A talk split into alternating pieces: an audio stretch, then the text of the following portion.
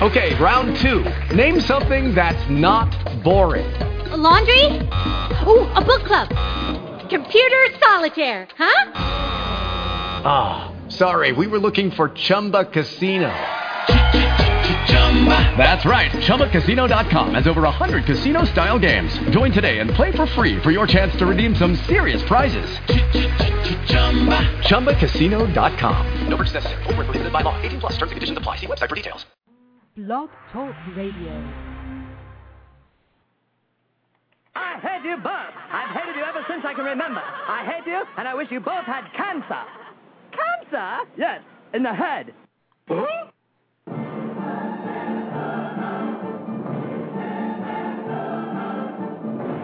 as tired as hell, and I'm not going to take this anymore. Pay no attention to that man behind the curtain. Are you telling me you built a time machine? Out of a DeLorean?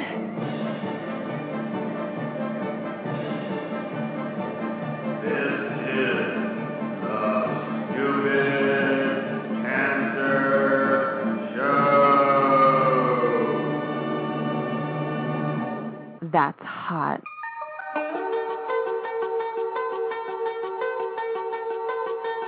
There, children. Hey, hey, kids.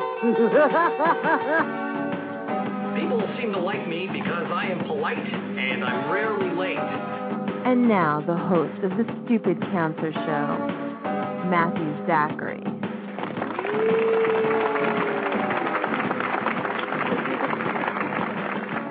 Monday, September 28th. And we are once again live on the Stupid Cancer Show, the voice of young adults with cancer. We are your friendly neighborhood weekly social webcast, finally giving that voice to nearly 5 million young adults affected by cancer. Got cancer under 40 sucks, huh? Well, get busy living because the Stupid Cancer Show is on the air. Welcome to tonight's broadcast, my friends, because we're here to change the world one chemo infusion at a time and share all of our collective crapness. This broadcast is a program of the I'm Too Young for This Cancer Foundation, one of the nation's leading grassroots advocates for the next generation of survivors and caregivers. It's all about us, and we're bringing the cause of cancer under 40 to the national spotlight and sticking it to the system that's ignored us for way too long. The past three decades of cancer progress have failed the next generation, so there's no reason to think the next 30 will be any different unless change happens right here, right now. So join us and be the change, uh, be the change that we'd like to see happen. Hell, we invented Google, Facebook, Twitter, and kept Sanjay on American Idol all those weeks. We can do anything we want. This is Generation Cancer. It is our fight. It is our duty to give back to our own generation. We have the sheer numbers, the voting power, and the influence to change the rules. Because remission is not an excuse for a cure, and survivorship is all that matters. Last week's show, September 21st, singles with Stupid Cancer, Survivor Spotlight, Landon Dunning, young adult survivor of ovarian cancer, singer, songwriter, and contributing artist to I2Y Benefit CD Volume 2. Julie Larson, young adult program coordinator at Cancer Care. Tracy Maxwell, young adult survivor ovarian cancer and executive director of Hazing Prevention. Tonight's show, leg- legislate this.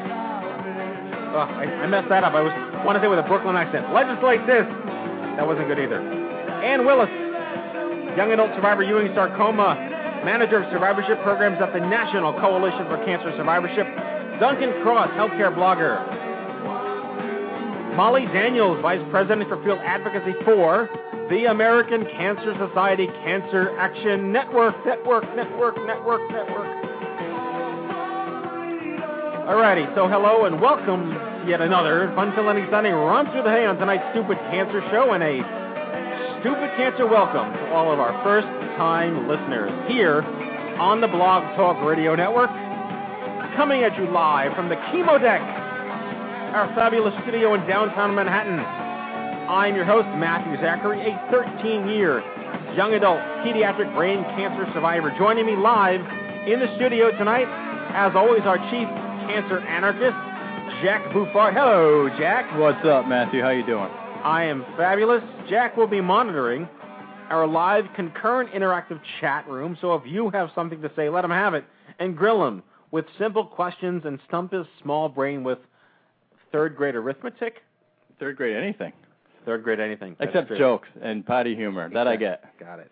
We actually don't have any live uh, studio audience members here tonight. Uh, we were going to have uh, a brand new I2Wire, who I know is listening tonight. Her name is Laura Otis. Yes. And uh, Laura recently discovered I2Y. She is a recent survivor of ovarian, cervical, breast, everything. Cancer? Everything. Recent survivor of cancer. She's a cancer. total rock star. And uh, she went to the Stupid Cancer Happy Hour here in New York and uh, met our team and fell in love.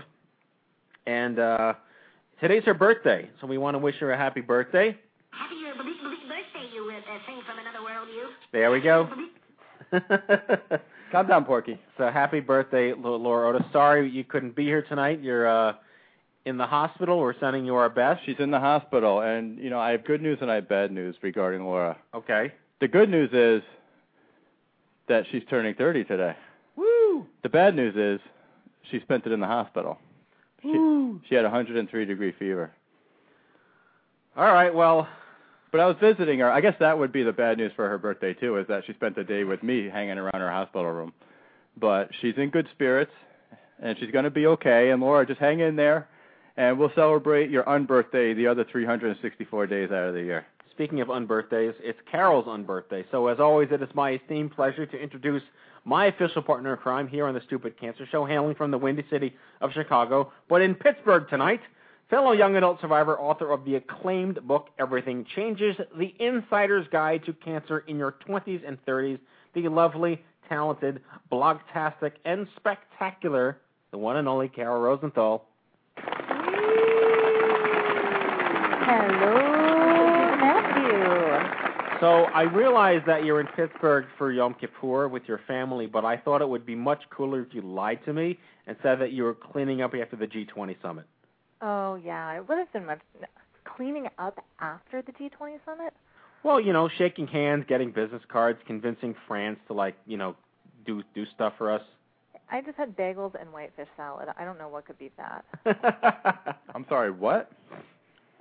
Bagels and whitefish salad. yeah, Jack, uh, get with the Jewish program. Oh. Yeah, ev- everybody spent the day. You guys don't have corned beef and corned beef and cabbage? We have corned beef and pastrami. No, that's when my family celebrates Christmas. You know, Yeah. that, that's the Rosenthal Christmas celebration. Um, yeah, no, ev- everybody fasted for the day except for me, of course. Um, I just stayed home and cooked for everybody who was fasting. So everybody's downstairs picking out on bagels and plum cake, and and I'm joining you all. What loyalty? I have to say, what absolute loyalty. I'm joining you too. You hear that, people? Carol is giving up her Jewishness and Jewish food and gribbiness and guilt to be here for you. You know what, Carol? You inspired me. I'm going to give up my Jewishness too.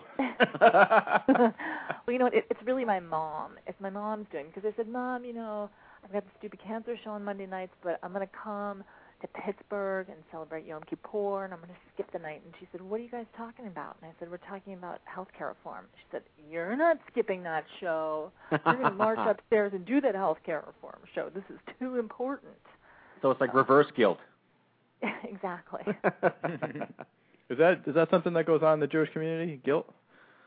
well, you're you're Irish, right? You're not Italian. No, So- we just drink our our problems. Yeah, away. We don't acknowledge them. We just drink. we just drink to them. Well, happy uh, Yom Kippur, Carol. Thank you. You too. Zeit Gesund, good Yontif. What, what else do they say? No, Shana Tova was last week. Yeah. That's about it. So, so I, I have to regale everybody with my trip to Canada. Do tell. Hey? Exactly, exactly. I went to uh, Ottawa this week, which I now understand is spelled O T T A W A, not I O O. T T Oh wait, that's the wrong O thing. O W A. And um, it was actually it's a beautiful city. It's very old. It's got a lot of modern buildings juxtaposed against like these like 17th century French castles. It's it's really an interesting city. The weather was good. I stayed at the Westin, which was like this um it was like an anachronism. It didn't belong there. It was like too modern compared to the backdrop of the city. But I was there for the uh first annual Go Public um cancer prevention summit. I, I'm messing that up. They're gonna hate me. But it was all about You were at the G19 summit. I was at the G the G19 summit. you came up a dollar short. I did. And um, there were a lot of key stakeholders there, a lot of good players there, but I think overall I got to meet a whole host of young adult survivors from Canada and get their perspective on how ridiculous our country is in their mind, how healthcare really is in their country, and uh, what we can do as a collective movement here in the States to raise more awareness uh, for our age group up there. And then I went to Montreal for a day and actually met with five incredible young adult survivors who run a advocacy group called Hope and Cope. And everyone works with a group called Young Adult Cancer Canada, which is formerly Real Time Cancer, helmed by the extremely tall uh, Geoff Eaton, who is, well, he's just that, he's extremely tall. But Geoff Eaton is the rock star young adult of Canada. And uh, anyway, that was my that my trip. I had this dish called poutine. If anyone's ever heard of that, it sounds That dirty. sounds very close to something that I got my mouth washed out with soap I know. for saying once. It's P O U T I N E, poutine. That's not how I would have spelled it. I know, I know. And uh poutine is it's like French fries with cheese curds and beef gravy in like a bucket. That And- sounds disgusting. They put it in a bucket so you can vomit on top of it. It's I got to tell you something though. It is it, it's quite extraordinary. Because when I put on my Facebook status that I'm going to Canada, like 14 people like, do this, do this, do this, eat this, eat this, eat this, go here, go here, go here. So I tried to do as much as I could. I, what I didn't do, and I'm glad that I didn't do it, they have this. Jack's gonna start throwing up in his mouth now. They have something called a. I can't even. It's called a. Do you want do you, do you want me to not look at you? I can't even say. It's called a beaver tail. Yum. Anyone in the chat I ever love- heard of a beaver tail? I like those. I enjoy those separately. beaver tail is like this sort of pastry. It like like a lobster tail at a, in a pastry shop here. But we got to go these straight The chat, I can't even look at the chat room right now. it's a beaver. It's like this long pastry, which is covered in like sugar and stuff, and it's actually very delicious. I didn't get a chance to have one, but I passed a, a, a little boutique restaurant called Beaver Tail, and the line was out the door. I am So so and you glad didn't the take a FCC picture of- does not regulate this show. What? I'm so glad that the FCC does not regulate this radio. No, we got the WTF regulating this show. right. So you passed Beaver Tail. You did not take a picture and tag Lowney No, as the sign. I, I, I I ate poutine, but I didn't eat beaver tail. So there you go. That's something you can't say ten times God fast. bless Canada. But I will tell one thing, and, and we can talk about this really quickly, uh, of you. Uh, I I did a poll on Facebook a couple of days ago. Basically, can someone please give me the real scoop on whether your healthcare system is great or it sucks? And 20 people left comments, and 10 were nice and 10 were not. So it, I, I was in Canada, and I just decided to ask people, tell me the truth. And apparently, when you actually have an emergency situation, it's very good. But if you're just looking for like palliative care, like you, you you're not feeling well, but you just want to get like uh, you know an X-ray or something, that could take a couple of weeks. But if you have cancer, they take you right away, and the care is pretty good. How convenient. I know. So I'm not quite sure if that's accurate or not. Um, we should totally do a show next season all about Canada, and really get some people on the show that can can give us the lowdown on this. What's up, Jack? Do you know, by any chance, if they have any success with early early detection compared to all of us stage four people? That's a good question. I think it it also comes down to this notion of palliative care. If you just want a general checkup, if you just want to go in for some blood work, if you just want to, if you just you know looking to keep yourself, you know, in a good state, or or something hurts, it could take a few weeks to get that appointment. But that's because it's free and everyone is taking better care of themselves. So there's more of an awareness apparently of living a healthy lifestyle. So people want to get checked up on things. They don't ignore symptoms nearly as much, as far as I'm to understand. So the backup is because it's a good system. If there was no backup, it would mean no one was caring about their health and everything was only acute care, like in this country. Well, I can't tell you how many emails I get from folks who have read my book, young cancer patients, who email me from Canada giving me their condolences because they read in my book about all of these young adults who are dealing. I mean, everybody interviews the United States, and so they're like, "Oh my God." They're not sorry that I had cancer. They're sorry that I live here. I had no idea. I'm so sorry that you have to go through that in the United States. They're like, it's just totally different. So, yeah. Yeah, I, I mean- we should have a show comparing. You know? Yeah, I mean, and again, even even after the Facebook poll and the people that I spoke with in Canada, and this was a whole big cancer health summit in Canada. I'm talking to doctors, and everyone's telling me a different story, and I can't really formulate an an, uh, an objective opinion on whether it's better or for worse. But the one part that I did understand, which made sense to me, is that in Canada, it, it's not socialist. You you can basically buy into a higher system and see doctors more urgently if you pay for it. So it's a, you know it's better than what we have here because at least there's something if you can't afford it. But if you can afford it, you can opt into something which will get you into care more effectively. And I think that we should also, I mean, the examples that I'm setting, and the the examples that you're setting are anecdotal, and so I think it'd be great Yes. if we looked too at, you know, what is, what does the statistics show? What about quantifiable data, and, and what does that reveal about mortality rates and life expectancy rates, and how people, you know, are handled and Right. I'd also be curious to know what the statistics are. You know, population adjusted um, based on ratio. Are more people sick in Canada or are less people sick in Canada? I will tell you this one quick thing. I went out for breakfast in Montreal with this crew, and we went to this. It oh, excuse me. It was sort of like Bless a, you. it's like a Denny's, but it wasn't like a Denny's because you say Denny's, you think like disgusting food. It was like a chain restaurant. Waffle House? Yeah, yeah, Le, Le Waffle House. Oh, it's it's actually Le Crepe House. Le Crepe House. No, it really was like a crepe Denny's. But every single thing on the menu came with a whole bunch of fruit. There were no like French fries. There were no home fries.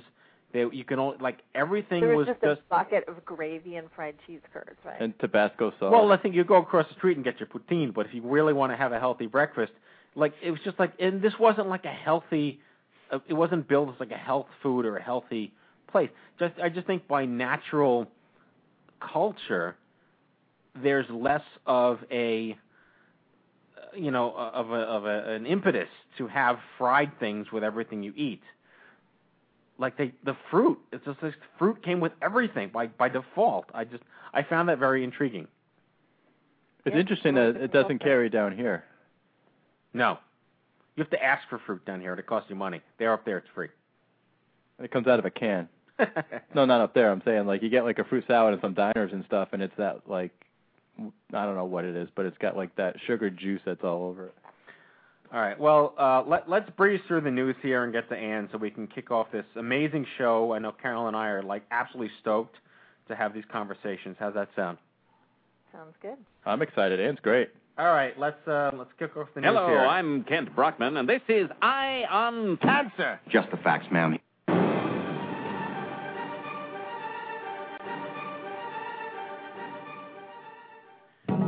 Okay, during this part of the show, we announce worthy news stories to our adoring listeners to let them know all about the latest and greatest in free young adult programs, services, events, projects, and stuff.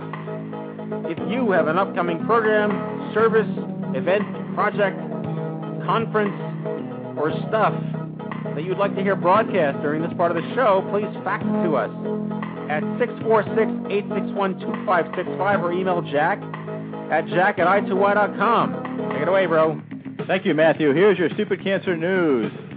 Everyone should head on over to events.i2y.com to see what's going on in your area. We have Stupid Cancer Happy Hour scheduled in Connecticut. I'm going to that tomorrow night, September 29th in Hartford. We have the uh, New York City Metro chapter hosting an Apple Festival on October 4th. We have Stupid Cancer Happy Hours in Philadelphia, October 13th, in North Carolina on October 20th, and back to New York City on October 31st. We are hosting our Halloween Scare-tacular. So head on over to events.i2y.com and check out the latest and greatest I2Y events in your area. I'm going to read Carol's book second after the events because I neglected to plug her book last week, and Carol, I apologize for that. Go for it.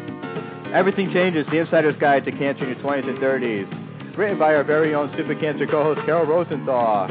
Everything Changes is available wherever books are sold, and you can check out the book's website at everythingchangesbook.com. 70k.org, that's the letter, I'm sorry, that's the word 70, the letter K.org. There are approximately 70,000 people aged 15 to 39 diagnosed with cancer every year. Sign this petition and show your support for the young adult cancer community and establish 70k.org as the adolescent and young adult cancer bill of rights to be established as a standard for care to meet the needs of this underserved population that we all belong to. Are you a young adult survivor living in Rhode Island or southeastern Massachusetts who would like to begin an exercise program? If so, check out Survivor Step Into Motion by contacting Santina Horowitz at area code 401 793-8124, or you can email Santina S. Horowitz at lifespan.org. Friday, October 16th in Cleveland, Ohio. Rise Above It is hosting a symposium and a fundraiser, a black tie fundraiser. For more information, head on over to www.raibenefit.org. Camp Make a Dream is hosting their Women's Cancer Retreat October 8th through the 11th. And stay tuned to campdream.org for the 2010 retreat schedule for all of their programs.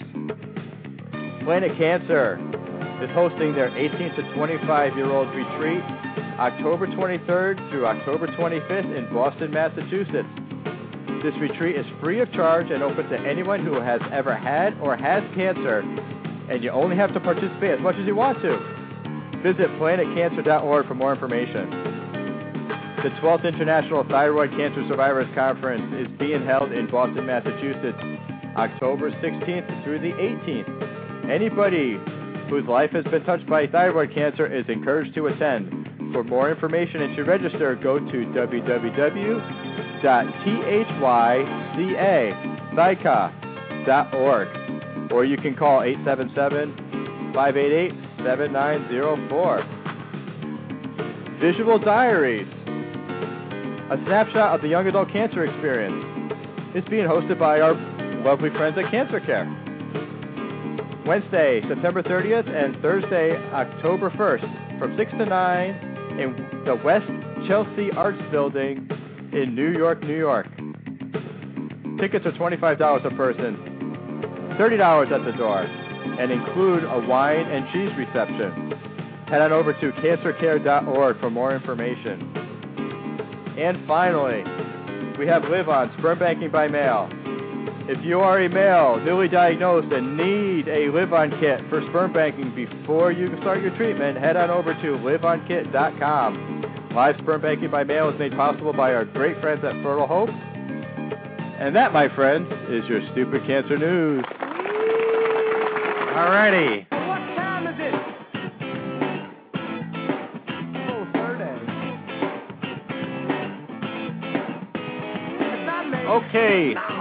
My first guest It's early. early. recently marked her 12th cancerversary of her diagnosis of Ewing sarcoma. She did a stint at the National Cancer Institute and is currently director of survivorship programs for the National Coalition for Cancer Survivorship. She also participates on the Livestrong Young Adult Alliance and sits on the board of directors for the Ulman Cancer Fund for Young Adults. I've known her for quite some time now. She's remarkable. The one and only, we love her to death. Please welcome Anne Willis. Hi, Anne. Hello, Anne. Hello. Thank Happy you. cancerversary. Thank you. 12 years, huh? Yeah, I can't believe it's been that long. No, I'm just a rookie compared to you and Matt. Yeah, Yep. we, we, we own you. Well, Anne does. Anne owns you. so you're a returning champion, but just for the you know for for our, our loving listeners here, you're diagnosed with Ewing sarcoma. How old were you? I was 15 at the time. Wow. Yeah, I, I will let you th- know this. My mother-in-law is listening to the show because my brother-in-law was diagnosed with Ewing sarcoma at 13, and uh, he Oh. passed away in 2003. But she's really fascinated to hear your story because it's so uncommon of a cancer. Uh, and uh, so, can you talk us through those uh, those first couple of months? Yeah, so um No pressure. I found what was that? No pressure.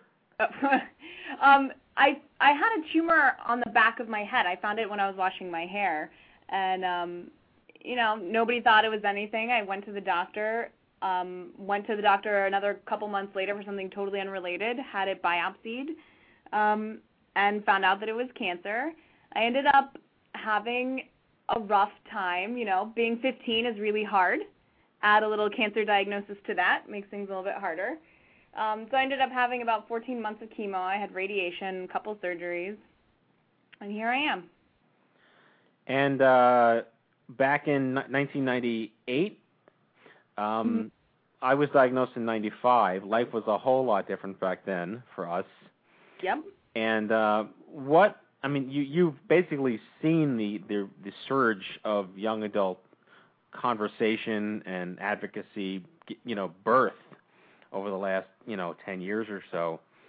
Um, I was really happy to see that you moved over from NCI to the National Coalition for Cancer Survivorship because I always I love that organization, but I really felt that they needed an infusion of youth. And uh, can you talk a little about what NCCS does and how your fabulousness uh, has pushed along uh, different agendas? Sure. Um, well, just to hit on something you mentioned before, back when I was diagnosed, there was nothing for young adults. I was treated at a pediatric center. I was the oldest person there.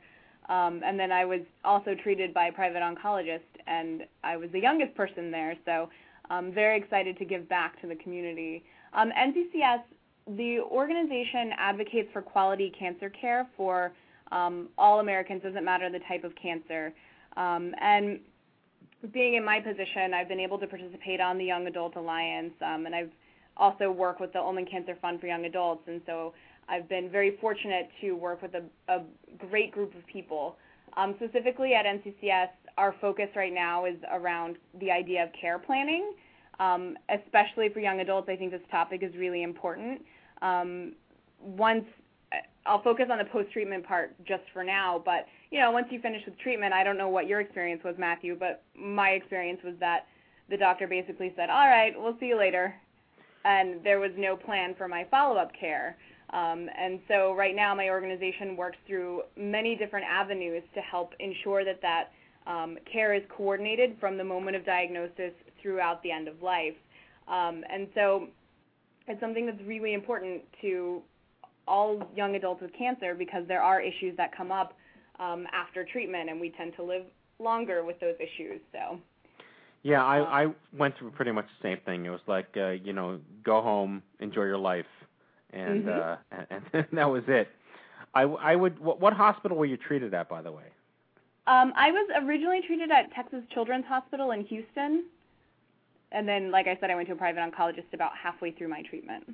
Yeah, because I was also I was 21, you were 15, but you know I was still treated in pediatrics as well. And Mhm. it, it's almost interesting. You and I have a, a, a sort of a, a flip side perspective on the young adult uh, issue because most of the time it's you know I'm I have cancer. I'm 25 years old and I'm in a room with like geriatrics. Uh-huh. We were we were in a room with little kids and squeaky toys. Yep. Yeah. So. Yep. so yeah, and they would ha- the hospital would have you know programs for the kids to get together, but I was always the oldest one, and it was very weird, very awkward. Mhm. Yeah, I think for me, I was one of the first adults um, that my pediatric oncologists ever spoke to. They were so Mm. used to talking to parents of Right. four-year-olds. It was a bit of an, a social experiment. Now, I, one of the things I like about NCCS, and, and for the record, NCCS was the the very first cancer advocacy organization I ever got involved with in 2001. and uh, I have to thank Craig Lustig for introducing me to Stacia Grosso Uh-huh. way way back when, when I had a little more hair in my head. And When uh, was that? That was ages and ages ago. And uh, Ellen has really steered that organization so so steadfastly. The can you talk really quickly about the cancer survival survivorship toolkit that you guys put out there? Sure. So the Cancer Survival Toolbox is an awesome resource. It's um, it's free. You can download it on our website, or you can actually get it on iTunes as well. Um, and basically, it's this comprehensive guide. It's an audio program, and it teaches people skills that they need um, to better advocate for themselves. I think a lot of times before you're diagnosed, you you know how to communicate with people, but once you hear that diagnosis, everything goes out the window. Um, and so it's done through real life stories, and it's very easy to listen to. So it's not like getting a whole bunch of booklets. It's all audio, um, and it, it it covers basic skills that you need, and then it also covers some special topics like how to pay for care um, or living beyond cancer. And so Is you it- can you can get it from our website, which is canceradvocacy.org/toolbox. And is it applicable to every age group, or is it more of a generalized sort of roadmap or a navigation guide? Well, so the way that it's done is through different individual stories, and we try to be pretty thorough in the different types of stories that we include. So there definitely are young adult stories. Um, there, you know, it, it sort of runs the gamut. We want to make sure that we have representations for, you know, the vast majority of people. Got it. And and how many have you given out so far? So the program actually, um, we last year was its cancerversary, and we've given out hundreds of thousands of them now. And we um, we used to have them on cassette back in the old days, Wow. and now they're available on CD as well as um, podcast. Wow, you should put them on vinyl just for good measure. That's next. So, uh, just wrapping up real quick because it's the spotlight. Uh, what what you know tonight's show is about legislation, and I know that NCCS has a lot of great relationships with a lot of members of Congress. And every time you do a ribbon of hope, the whole place is filled up with congressional leadership.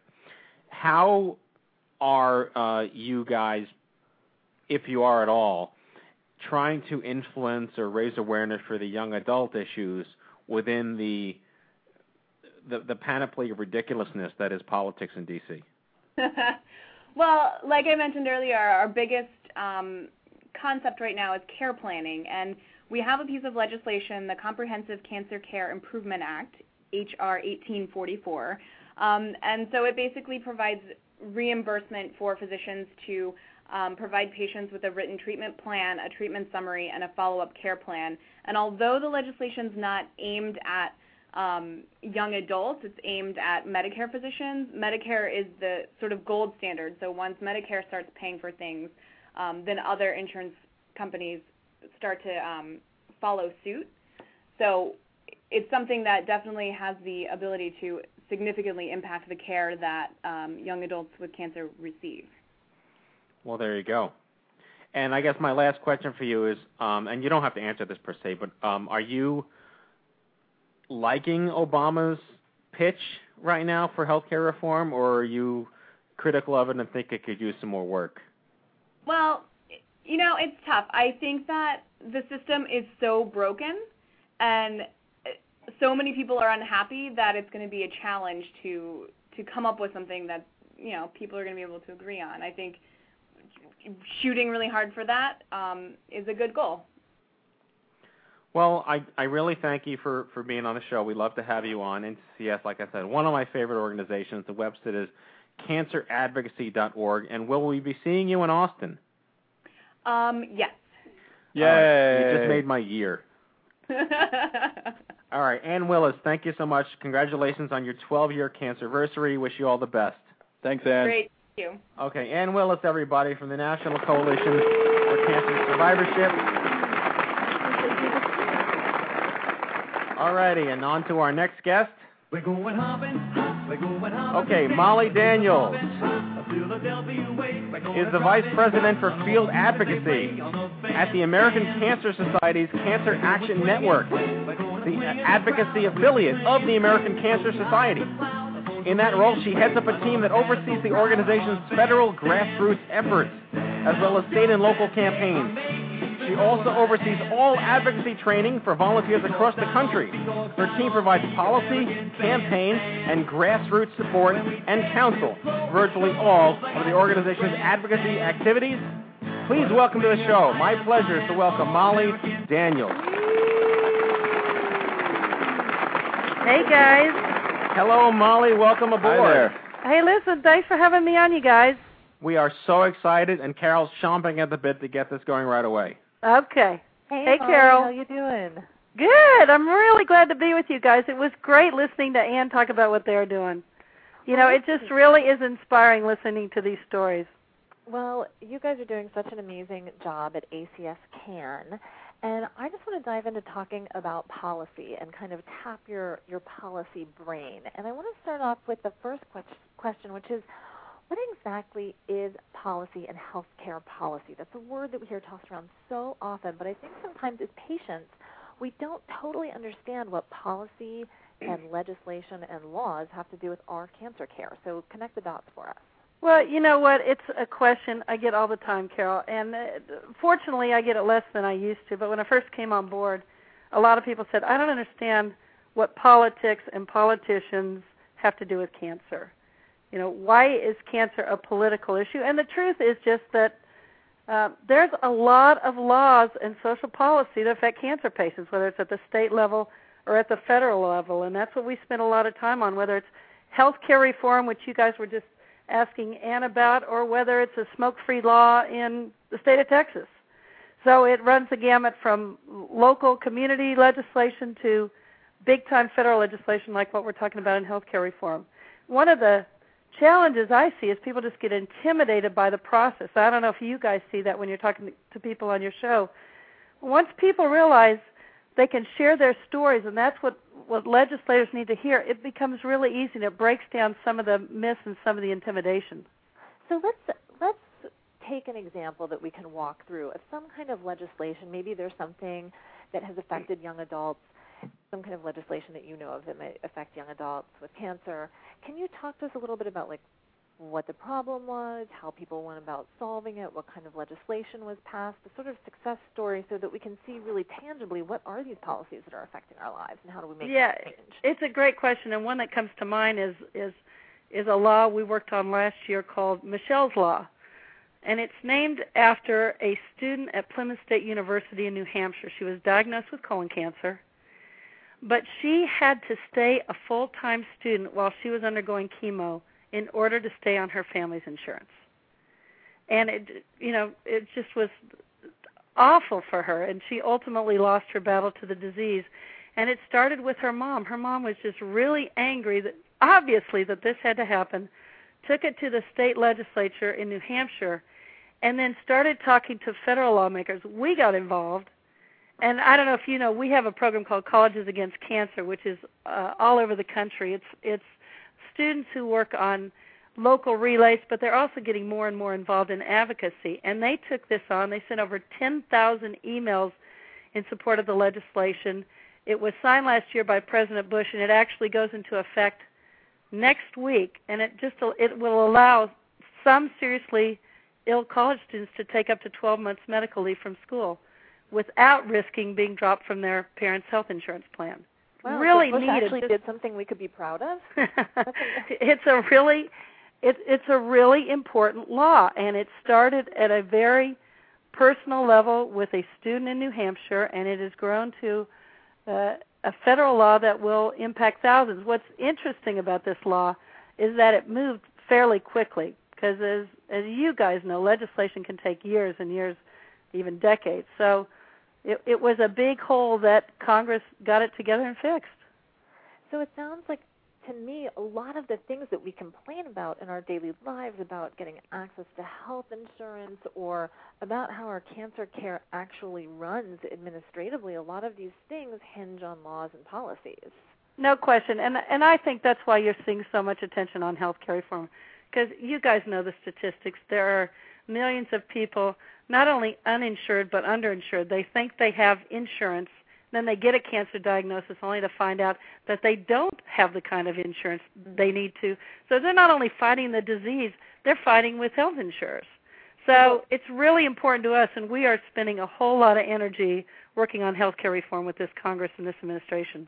So passing laws that will sort of help regulate the the kinds of um, loopholes that insurance companies can or can't make to exclude. Absolutely. I mean, insurance companies, um, you know, may turn people down because they have a pre-existing condition, or charge people more because of their health status. I'm sure we so we're really hopeful that. that. Yeah. I'm sorry. I know we can We're all familiar relate with to that, yeah. Yeah. So this, if, if this legislation is done right, it has a chance to really stop a lot of those bad practices, and we're we're really hopeful. That's why we're so invested in it. So talk a little, you know, you guys are a branch of the American Cancer Society, and ACS CAN stands Right. for American Cancer Society Cancer Action Network. So tell Right. us about what kind of action you guys are taking that's reaching out to younger people, to people in their 20s and 30s. Well, we're we're doing a lot of this social networking that you guys are so familiar with that I have had to come had to become familiar with. Um, you can follow us on Twitter at ACSCAN. Um, we now mobilize volunteers through our texting campaign. You can text reform R E F O R M at seven three five eight five to get on our mobile action network and get urgent action alerts. Can you say You that can- one more time, just so folks I'd be- down if they want to? Yeah, I'd be happy to, Carol. You can text reform R E F O R M to seven three five eight five, and this will get you on our mobile action network, so you can be so you can receive urgent action alerts. You can join us on Facebook by going to acscan.org slash Facebook, and it'll directly link you to our cause page, which is Winning the War on Cancer Requires Healthcare Reform. But the but the other important thing that I would share with you guys is the, one of the, the the biggest impacts we think we've had on the whole discussion of healthcare reform is just urging lawmakers to look at the issue through the cancer lens.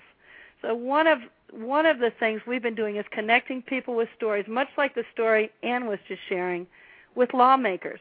And there's nothing quite like you guys know this. There's nothing quite like putting a face on an issue and having a constituent go in and say, "Here's my story," or sending that email or making that phone call. It's had an enormous impact, and I think you're seeing the president, you're seeing a lot of legislators talk about cancer patients as they're talking about the need for health care reform. So say a little bit more about like if we go on your Facebook page or text the number that you just told us about what what happens? What are the kinds of alerts? What are the actions? What are the steps that people do when they become involved with you? Well, we're going to try to keep you involved by keeping you up to date on our. We send out a lot of emails to folks to keep them up to date on what's going on. We encourage at at, at different strategic points in the political process. We ask folks to send a letter or make a phone call or send an email. And it's really about just a lot of communication so that people can feel like they're in the loop on what's happening uh, on Capitol Hill. So we will, if, if like people towards Capitol Hill and how to get in touch with our representatives. in this yeah in this particular campaign it is but again we go we do a lot of stuff at the state level too whether it's a tobacco tax campaign um, Uh, whether it's a smoke free campaign whether it's getting screenings for people so that it so that the state requires insurers to cover mammograms for instance. So you know we'd love to pull in your listeners. We think we're doing some exciting things. We're getting more and more people involved. I talked about Colleges Against Cancer, and one of the programs that they're starting this year is something called Young Alumni, so that those kids, after they're done with college, can go into this new program and still be involved. And what's exciting to me is seeing young people want to get involved in the legislative process So and want to a get. bit more like some of the examples that you just gave of like screenings for mammograms, which are amazing and so important that people have access to it. But it's really our mothers and grandmothers who need that kind of access because a 23 year old is not going to you know find their breast cancer detected through a mammogram. So talk to us a little bit about like what are some of the issues that you're talking about now or that you're sending out alerts on that are really going to hit home to people who are in their 20s and 30s. Like the things that are going to get us riled up. What, what Okay, are you well- us to do now? I think a lot of younger people are real interested in smoke-free laws. Um, they want to be able to. Part of it is they want to be able to go into a bar and not have it be hazy with smoke. But the other thing I can tell you is that smoke-free laws cut down on teenagers picking up smoking. The same is true for tobacco taxes. If the tobacco tax is raised in a particular state, less people pick up cigarettes. And what kinds of things regarding healthcare reform? Because that's a word that we just keep hearing over and over again, and it's so timely and so salient. What kind of healthcare reform actions are you taking now that might be really gripping Well, listeners? The the tr- the truth is that a lot of young people aren't insured, and they think they're not vulnerable. But you guys, I heard uh, Matthew talking about the statistics on cancer. Over, over 65,000 people um, in the age bracket that's your listeners, you know, are going to get cancer, and healthcare reform is going to urge younger people to get insurance. It's a big problem right now. A lot of the underinsured, the uninsured, and underinsured are young people. So Matthew, you you had a question uh, that you wanted to ask. Yeah, I mean, uh, one of the things that uh, the American Cancer Society has done exceptionally well is the smoking cessation campaigns over the last couple of decades. Yeah. Is the uh, you you, or you may or may not be aware, but recently the news has now officially come out. The World Health Organization, the CDC, has now conflated that tanning salons have as much risk for cancer as smoking. But of course, the tanning salon population is largely my generation, the youth culture. Yeah. Yeah. Does the ACS have a position, or are you planning to formulate one for a national campaign about stop tanning, you're white enough, and give it up? You know what, Matthew? I'm I'm glad you asked the question because it's an issue that is becoming much more uh, prevalent in a lot of localities around the country. Um, we don't have a national campaign on it yet, but we are definitely working on it in a number of states. And if you or your listeners will go to uh, acscan.org, you can find out more information about that. It's a great question. Yeah, I, I often feel like uh, you know um, taking some sort of really disgusting cancer sticker, like you know the lung cancer commercials where it just shows like this piece of lung in a dish. Oh yeah. And just putting yeah. them like all over tanning salons. Yeah. For no other reason than to disgruntle the people that own them. Because I, it's just I don't know. I do you have the end of my question? We'll bring Carol back for a second. But do you have any thoughts on the narcissism in this in my generation? Why tanning is so relevant, and how there's going to be a way to you know this this invulnerability, this invincibility complex. Talk about that a little more, Matthew. I want to make sure I understand your question. Well, the the notion of young adults are the most likely age group to get misdiagnosed or to not take themselves seriously enough to consider, uh, you know, self-exam or seeing their yeah. doctors routinely, and the lack of insurance, you know, is basically a barrier for them to even think about caring about it. Right, and especially in this economy when it's harder to get jobs and it's harder to get jobs where there are benefits like health insurance. It's a real problem. Absolutely. Yeah, and you know, I think that um I think that often lawmakers say, "Oh, these young adults who are, you know, these young invincibles who don't think that they need, you know, have the need for insurance." Well, we know that we want and need insurance. We just can't afford it, and that's right. why it's so great that you guys are advocating for us. So, as we wrap up, I'm wondering if you can just tell folks again where they can go to your website to get involved and learn more about the specifics of what you guys are going through. What's yeah, I'd love uh, everybody to go to our website, which is acscan.org, or Twitter us at acscan. And again, I'll go back to texting reform to 73585. And we're on Facebook at acscan.org slash Facebook. Excellent. Well, thank you so much for having us, for having, you know, your information and knowledge for our listeners on the show. I mean, it's just so important that, that folks start to get involved and, and take action beyond just, you know, thinking about the science of cancer and how we can change the science. We need to be changing the laws, too. Yeah, I um, I really appreciate you guys uh, letting me come on. I really enjoyed it. Well, thank you very much. Thanks, guys. All You're right. doing good stuff. Excellent, excellent. Okay, Molly Daniels, everybody.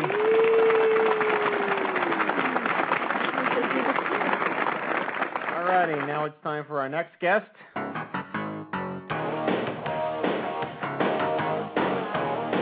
Okay. Duncan Cross has had Crohn's disease for 15 years. In that time, he has taken tens of thousands of pills, been in the hospital dozens of times, undergone several surgeries, and participated in three clinical trials. Three years ago, surgeons removed his colon, leading to the remission of his disease. Just over a year ago, he decided to use his excess energy to start blogging about illness, health, and healthcare. One of the nation's most profound writers in the blogosphere. Please welcome to the Stupid Cancer Show, ladies and gentlemen, Duncan Cross.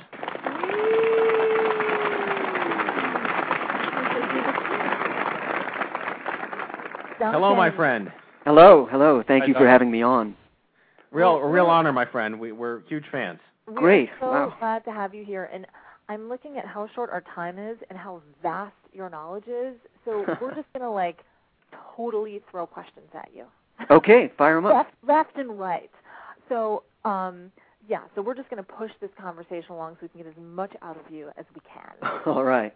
So, the first question I have for you is, you know, you went through this horrible experience. You know, I mean, boy, young adults, we we do not have the corner on the market of like suffering and disease and illness. You know, you you there are all kinds of folks with other diseases too, and you had colitis, and you you plowed through that. Um, and towards the end of your care, most recently, you know, you went through this experience where you had all these clinical issues and clinical problems, the things that we have wrong with our body and the things that we go to the doctor for. But after you sort of graduated through the clinical side of things, you start recognizing that there are other problems that you were facing beyond just the physical clinical issues. Can you talk to us a little bit about what you started realizing about the social issues that were going on in your life and the changes that need to be made? Yeah, yeah, of course. Um, I, I was diagnosed when I was I was 17, and I and the uh, sorry, yeah, 17, and uh, I first had symptoms when I was 16, uh, and uh, for a long time uh, my uh, my disease was in more or less under control. But starting in about 2003, I just got really really sick, uh, and and that led up to uh, having my my colon removed in in 2006 and uh you know the surgeon when he when he was when he was trying to sell me this operation because of course I didn't want it you know I didn't want to live with an appliance. And he told me you know this is going to cure your your disease. You're going to be cured of Crohn's disease. And I thought you know all the stuff that I associated with being sick you know with difficulties with insurance and prescriptions and and all that stuff you know I thought that was going to go away. And so I went through the operation and and it was a dramatic change in in sort of the the uh the pathology and and the symptoms of my disease. I mean, I definitely have a lot more energy. I don't feel sick all the time, but at the same time, I'm not healthy the way sort of a, uh, I guess, a normal person would consider themselves healthy. I still have health issues. I still take medicines. I still see a lot of doctors, and uh, a lot of the the things that I sort of assumed would go away once I'd had the surgery were still problems. And I started realizing that a lot of the things that I had assumed were just sort of intrinsic to the clinical manifestation of my disease a lot of the things that I thought were just biological uh, were in fact social problems, uh, uh, political problems, legal problems, uh, administrative problems, uh, and I started paying a lot more attention to this this latter general category, and thinking about you know how can these things change? How can how how does this affect my experience with illness? And and once I started thinking about it, I wanted to talk about it, I wanted to write about it, and and that's that's how I ended up blogging about it. Well, I want to dive straight into the meat of one of the matters that you write a lot about on your blog, and that is the current healthcare reform. And we hear that word healthcare reform, this, that, and other, tossed around. But I want to talk about, you know, when it comes down to it, young adults make up half of the uninsured population in the United States, people in their 20s and 30s. And no matter how many people say that young adults just don't want health insurance, I don't believe it's true. I think that we can't afford it. It's too expensive, and that's why we don't have access to it. So I want to talk about the public option educate us about what your perspective on the public option is, help define what that means, because I think that there have been so many myths tossed around about this and that. Just give us sort of public option 101 and what the pros and cons are. Okay. Yeah. Well, um, the the public option is a, a, a basically a compromise. Uh, there are a number of people in this country who think that a single payer system similar to Canada uh, is the best way to go. Uh, there are a number of people who think that sort of a market-based reform uh, is the way to go. Um, and the public option was proposed as sort of a compromise p- position between the, the two of these. And sort of the, the very basic idea is that, um, you know, if private insurance is so great uh, compared to public programs, then this would be a way for the private insurance to compete directly against a public program. So the government would uh, establish would would give seed money to basically a, a, a quasi government uh, insurance plan uh, that people would buy into. Uh, it would uh, pay for itself with premium money, uh, so it wouldn't be something that taxpayers would pay for, but the people who actually enroll in it pay for it. Can I stop you right there? Yeah. Thing that people say, oh, this is it's going to cost too much. You have you crunched the numbers, and do you think that it's possible for people paying into the system to cover the the, the cost of it? Well, I mean that's the that's the big experiment, right? Is, is uh, I, I think it's possible. I think there's a, a um, there's a, a potentially a trick to it, uh, um, in that uh, it may attract people who are uh, tired of their private insurance, which is going to be the people who are sicker. So there's some problem of, of adverse selection. I mean, if if I mean like me, I I've been pretty ill for a while. I'm really tired of my private insurance. I've had a couple of insurance companies over the last few years. Uh, you know, they they've just been endlessly frustrating uh, when I get really sick. And personally, I would be the first in line for a public option. The the problem, uh, and I'm not sure that anybody has really uh, um, sort of thought this through, but but maybe I'm wrong on that.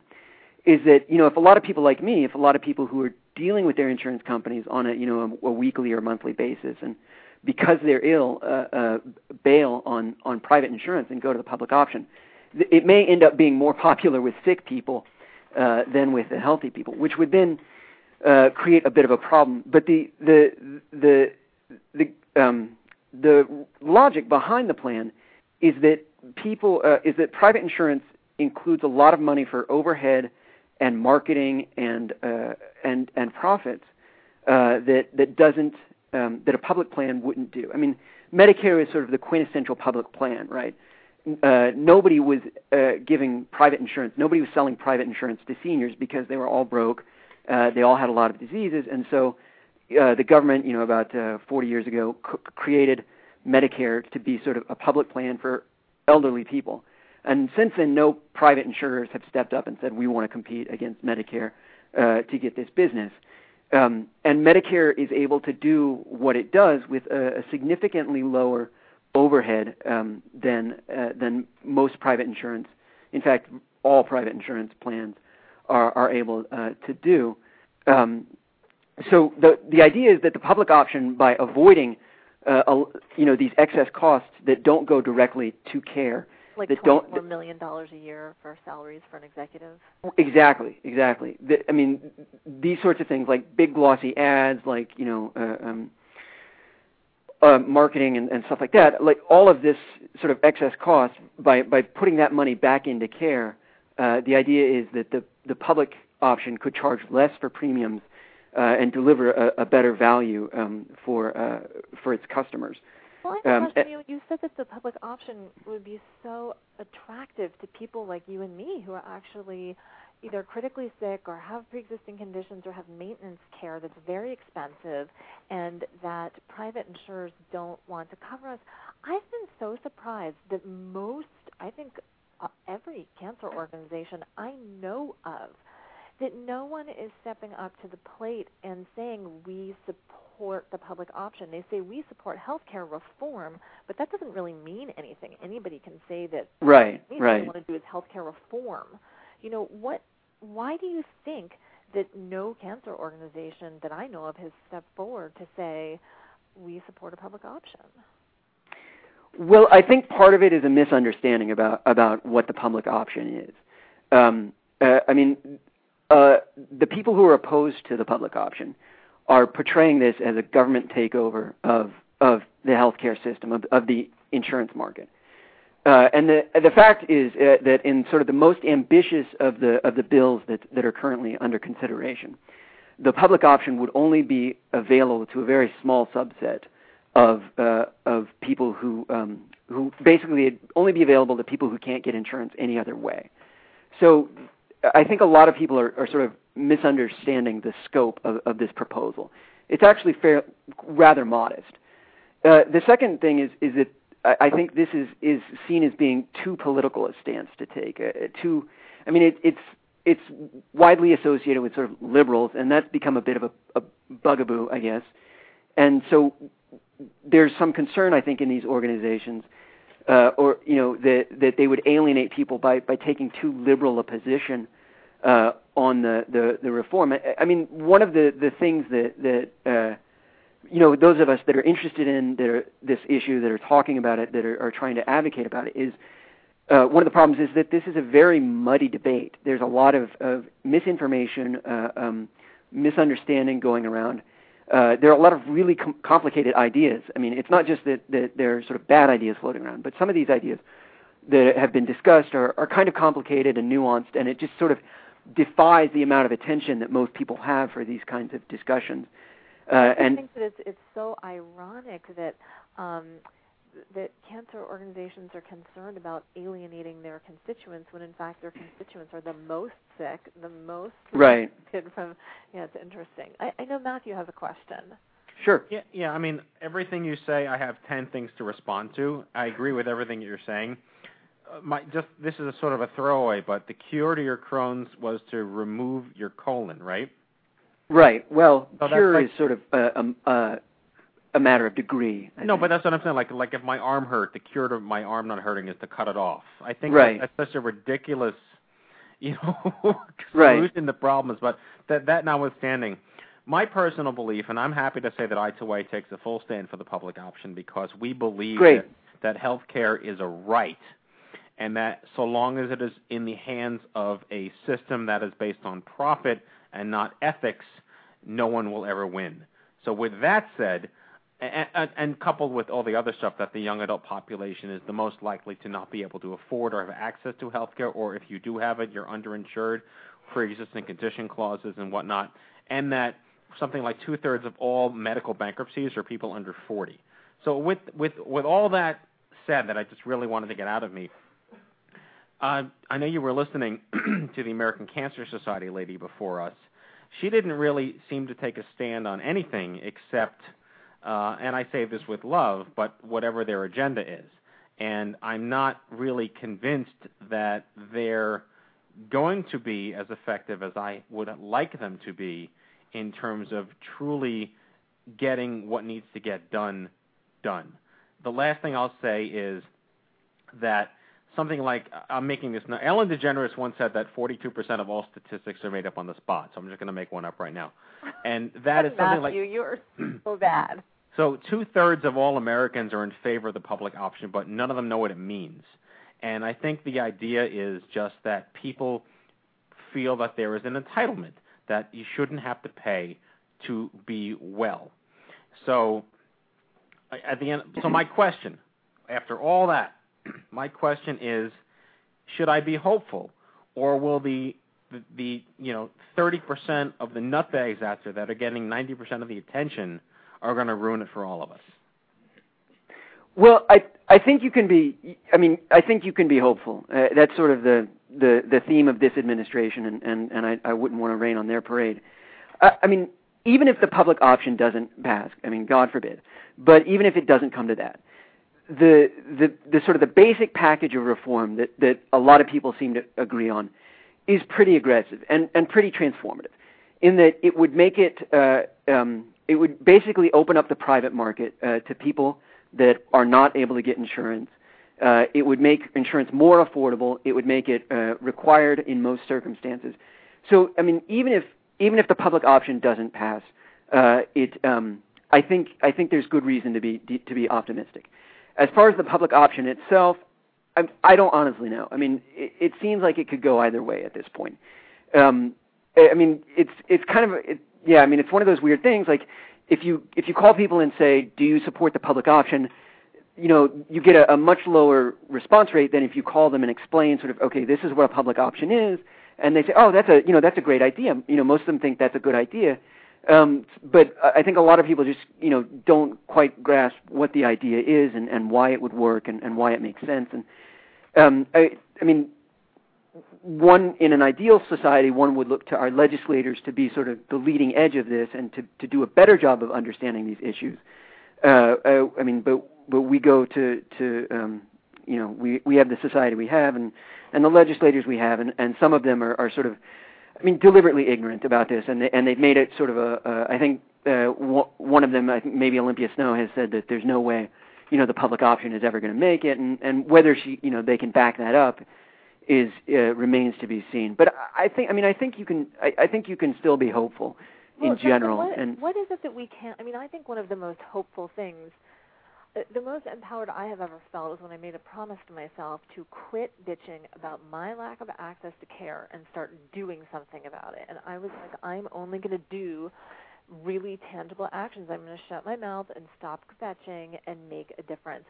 And when I try to do that, it's like you go on these websites and people are like, tell your story, sign an internet petition, write your story online, you know, make a phone call, put a letter into the editor. What what of that is actually effective? What if you were going to prioritize like the best, most important things you can do to make a difference and be heard? What is it? Uh, call your call your legislator. Um, That's uh, more important than like signing a petition.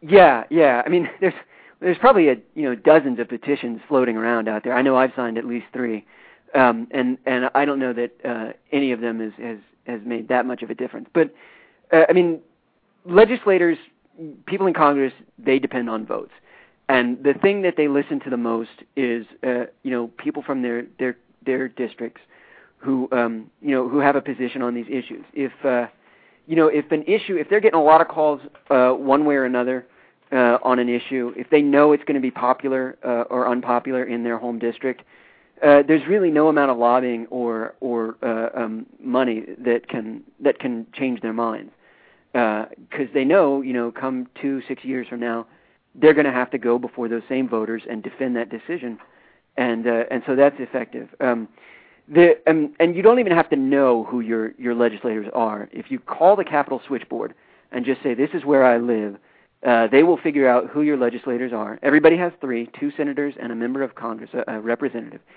And and you can just you can spend about ten minutes and just go through uh, each one of those. And all you have to do is is talk to their staff assistant. Uh, that's the person who answers the phones, and say, you know, I want to I want to express my support for the public option. Uh, and they'll write down your name and maybe your address or zip code, and, and they'll pass that information on to the uh, to the, the the member of Congress. And that's I mean that's really a that's the first thing you should do, but it's also the most effective. From there, I uh, think it's important too when you call to let them know if you're a cancer patient or Right, yeah, yeah. cancer and yeah. yeah, and and from there, I mean, once you've done that, uh, there are uh, I mean a lot of things that you can do that are sort of not going to be as effective, but but if you have the energy for them, I mean, they're definitely good ways uh, uh, to to do them. I mean, telling your story is is is important, I think. Um, but I mean, I think a lot of us, uh, and and I know this is true for me. You know, a lot of us have friends that, uh, um, you know, who have said, oh, you know, when you're sick, you know, just give me a call if you, you know, if you need anything, or, you know, stuff like. I mean, people that that sort of our support network. Um, uh, you know, if if I were to, these would be the people that I would I would done if I were going to try and raise money or something like that for a, you know an advocacy organization and and going to those people and saying, you know, this is important to me. This is an issue that affects my life. Talking to them about, you know, this is this is why it uh, why it's important, and and trying to, you know, talking to them about, you know, getting behind it, about having them call their their members of Congress uh, um, and and express their support. But how effective is that? I want to jump in here. I'm I'm a deeply rooted, cynical New York Jew, and I don't believe in anything in in D.C. for that matter. I I I, I went through this legislation training thing where they taught you how to walk and talk and do the elevator thing. Do those? I mean, yeah, they're real people. They have lives, but have they just been so matrixed in their universes where they have no clue what's really going on? And how do you really actually influence them? Just re- respond to my utter jadedness, please. Well, I think I I mean think he just said it when he said that, that votes matter. I mean, they want Yeah. to be reelected. That's the bottom line. These folks want to be reelected. I, I mean, I think your your jadedness is is somewhat justified. Uh, I mean, the there's sort of a, a a a level at which you can you can get into this stuff and be very optimistic and and sort of have your uh, I mean and and just have your hopes and dreams crushed. Uh, but I think if you go into it sort of guardedly optimistic, you can do a lot. And just I mean, understand that this is is is a process, and there are people who are are pretty powerful who oppose it, and and and I mean, you're not going to win it with one phone call. Uh, it's it's something that requires perseverance, but they will listen. I mean, they they do listen to to to their voters. That is, you know, the I mean the they're out of office, and and that for most of them is is is the most important thing, is is to um you know to and and then sometimes they just do the right thing with a, a minimum amount of of prodding, uh, and and it and it works. I don't know if if you guys paid attention to this, but uh, last year uh, something called the ADA Restoration Amendment passed, or um, Act passed rather, um, and this was basically a law that that virtually nobody lobbied for uh, but basically restored broad protections. I think my understanding is that it even applies to people with cancer, that they would be covered by the Americans with Disabilities Act. Uh, and that's people with cancer in the workplace. Like everybody who's listening now and needs to go back to work when your chemo and radiation is done, this is huge. Yeah. Because it enables you to have all sorts of accommodations based on chemo brain and limitations due to your radiation and all of and these also for education or for for you know if you want to use public facilities or any sort of anything like that. I mean, this is a I mean this has the potential to really change a lot of lives for the better, and and this is something that that Congress did. Uh, I mean, and and as far as I can tell, there wasn't a lot of advocacy. There wasn't a lot of demand for it. Uh, um, Tom Harkin a senator from Iowa, looked at, at, at how the law had been interpreted, the, the 1990 Americans with Disabilities Act, how that had been interpreted by the courts. And he said, you know, the courts have gotten this entirely wrong. They've misunderstood what we wanted it to say. We're going to go back and we're going to fix this and we're going to make it right. Uh, and, and there was some lobbying from chambers of commerce and stuff like that. I mean, to try and, and stall this, and it, but it passed, and it's, I mean, it's the law of the land uh, as of January of this year. I mean, it it it matters, uh, and it's it's a good thing I think that we can be, you know, we can point to as something that that our Congress did correctly. So I mean, there is the there is a you know the potential for for for positive change. Uh, in this case, though, the the opposition is is uh, tremendous, uh, and it just it, it requires a lot of perseverance, a lot of activism, and, and a lot of uh, and and on our parts, I mean, a willingness, I think, I, I know this is true for, for people with Crohn's disease and, and, and ulcerative colitis, but maybe not so much for cancer. But you know, we have a very embarrassing disease, and it's hard for us to talk about it. But the more we can talk about it and say, you know, this is how this impacts my life, and be upfront uh, and and sort of explicit about what we need from a healthcare system, I think the more people will understand and and and and, and see what needs to be done, and the more effective we will be as advocates. Well said, Duncan. I you know, I think that if we as cancer patients have the audacity to believe that hopping on our bicycle or putting on our shoes and taking a stroll is going to do jack to change cancer, that one of those actions are going to do anything to find a cure, if we can have hope enough to think that riding our bike is going to find the cure for cancer, we don't have any reason to think that picking up the phone and calling one of our representatives can't help change the way that healthcare is run in the United States. I mean, I think that we've got to look at, at, at how we can make a difference in, in all of these arenas. Yeah, I agree. I mean, uh, it's it just the calling. I mean, is it's so easy. The people that you talk to. I mean, even if you even if you hate your representative, even if they're uh, you know uh, completely on the opposite side of the issue from you, the people that you talk to are unfailingly polite. That's what they get paid to do. They're very nice. They'll write down your name or, or your your address or whatever, uh, and they'll take that to. And it just, I mean, it, it takes you maybe ten minutes, uh, uh, uh, you know, to to get all three done, and it's it's just so, you know, it can be so effective. I mean, like I said, there's other things. You can write letters. You can, uh, you know, get involved with some of the organizations like Healthcare for America Now or Organizing for America that are active on this and, and doing more uh, you know advocacy work. Um, but the you know the basic thing is, is just to, to get those calls in uh, and and to, to you know to make sure that that that your elected officials know how you feel about this and, and know that it matters to you as as a cancer survivor, as a young adult, as somebody with an illness, uh, whatever whatever it, it means. So Duncan, before we leave, two things. One, um, do you have the number for the switchboard? Yeah, I thought there was a, an 800 number, but uh, uh, I I looked at it briefly and, and couldn't find it. But uh, right, well, you know, everybody has free long distance, yeah, so it's yeah. uh, uh, the number is uh, area code two zero two two two four three one two one. Uh, I'll give that again. It's two zero two two two four three one two one. And you'll just call, and if you know who your representatives are, you can ask for them by name. uh, if you uh, if you don't, you just say, you know, I live here. Uh, can you tell me uh, who my representative and, and senators are? Uh, and and they'll they'll find a way to patch you through. And, uh, and it's it's so easy. You just, I mean, the people on the other end of the phone are just extremely nice, and you don't have to be an expert on policy. You don't have to be Duncan Cross. You know, Right. Just, just tell them what your experience is and and what it is that that you want them to vote for, and some more information for our listeners. Um, your website address. I'd love for people to jump on board and start reading your blog and giving you their thoughts and opinions. What's your URL? Yeah, it's uh it's duncancross.net. That's D U N C A N C R O S S all one word dot N E T. And I've got a lot of posts about, you know, all sorts of, of aspects of of uh healthcare reform. Uh my search tool is is a pretty easy way to get get to that stuff. And it's, Um, and, you know, I- exciting. yeah, I mean, it's it's it can be very daunting as a patient to Yeah. You know think, oh, this world of politics and policy, where I enter? How will I ever understand it? But your your website is just incredibly welcoming, down to earth, and just such a great resource. Yeah, and I'm happy to answer emails as well. Uh, my my email address is there on the site, uh, but it's just dx at, at duncancross.net, uh, and and you know it's it's easy enough for me to to respond uh, to to specific questions via email, um, and I'm I'm happy to do it. Well, thanks for your generosity and for being on the show, and it's great. having Great. I've I've enjoyed being here. Yeah, you know, we did a show a couple of months ago called "Any Young Adult Disease Sucks," and I think you're a shining example of you know how our generation is really trying to you know grab the man by the by the balls and just do what we can in our intelligent, rebellious nature to to really change the system. So congratulations for all that you do. You're a brilliant writer, and it was an honor to have you on the show.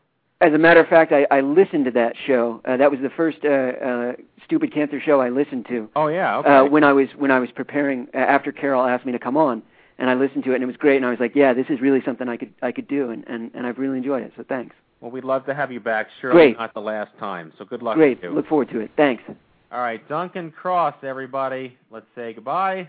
Here we go. Bye. Take care, bro. You too. All right, so that's our our show, guys. Um, Yay! Any, uh, any big plans this week? I'm going to Dallas for a conference tomorrow. I'm going to D.C. on Sunday. Yeah, there. What, what's? Oh, there's a Jack's con- Mannequin Jack's concert? Mannequin concert. We're Yeah. going to invade Jack's Mannequin. Kairol, you back to uh, the Chicago? Entire week with my phone glued to my ear, calling the Capitol. That's all. How could I not after listening to Duncan? That's all I'm doing this week is calling my representatives. You know, let's work on a a a um uh beat down the man brochure. Who to call? Why am I what? nervous right now? Yeah, I know, I know. Well, I'm really curious. Actually, why don't we just sort of toss this out as a, a goal to anybody who's listening and wants to make this phone call to the Capitol? Um, let's check in uh, next week with each other. I mean, if if if the host of the Stupid Cancer Show can't get this done, then then there's a problem. So why don't we kind of make a pact that we'll all make a call this week and see who else is listening uh, is going to check it back in with us next week and make a call too. All right, I'm down with that. Excellent. All right, guys. Well, uh, thanks again for another phenomenal show, and now it's time for our closing sequence. Prepare to activate. Uh, I hear there's rumors on the uh, internets. You ever seen a grown man naked? And so, to all of you, a fond farewell. Hooray, I'm helping. You are a meathead. Oh, Magoo, you've done it again. That was so terrible, I think you gave me cancer. All right, folks. That's tonight's show. I hope you had as much fun as we did poking a stick at Stupid Cancer. I'd like to thank our guests, Duncan Cross, Anne Willis, and Molly Daniels. Come aboard. Next week's show, it is the beginning of the pink. Yes, finally! pink nausea. Stupid breast cancer with Survivor Spotlight Stephanie LaRue. Janine Guglielmo from Living Beyond Breast Cancer. Jenna Glazer from the Young Survival Coalition. Sure to be a hell of a show. If you've missed any of our previous broadcasts, check out the archive at stupidcancershow.com or subscribe to our podcast on iTunes at itunes.i2y.com. If you don't already have Kairol's book, Everything Changes, The Insider's Guide to Cancer in Your 20s and 30s, it's available wherever books are sold. Remember, If it's not stupid, it's not cancer. We'll see you all back here next week, my friends, live from the chemo deck. Jack Buford, Kairol Rosenthal, Captain Stubing, and I wish you all a great evening. Go to bed, Dana. Fogger out.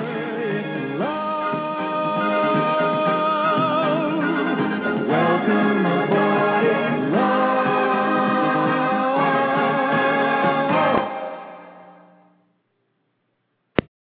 Judy was boring. Hello. Then Judy discovered ChumbaCasino.com. It's my little escape. Now Judy's the life of the party. Oh, baby, Mama's bringing home the bacon. Whoa, take it easy, Judy. The Chumba life is for everybody. So go to ChumbaCasino.com and play over 100 casino style games. Join today and play for free for your chance to redeem some serious prizes.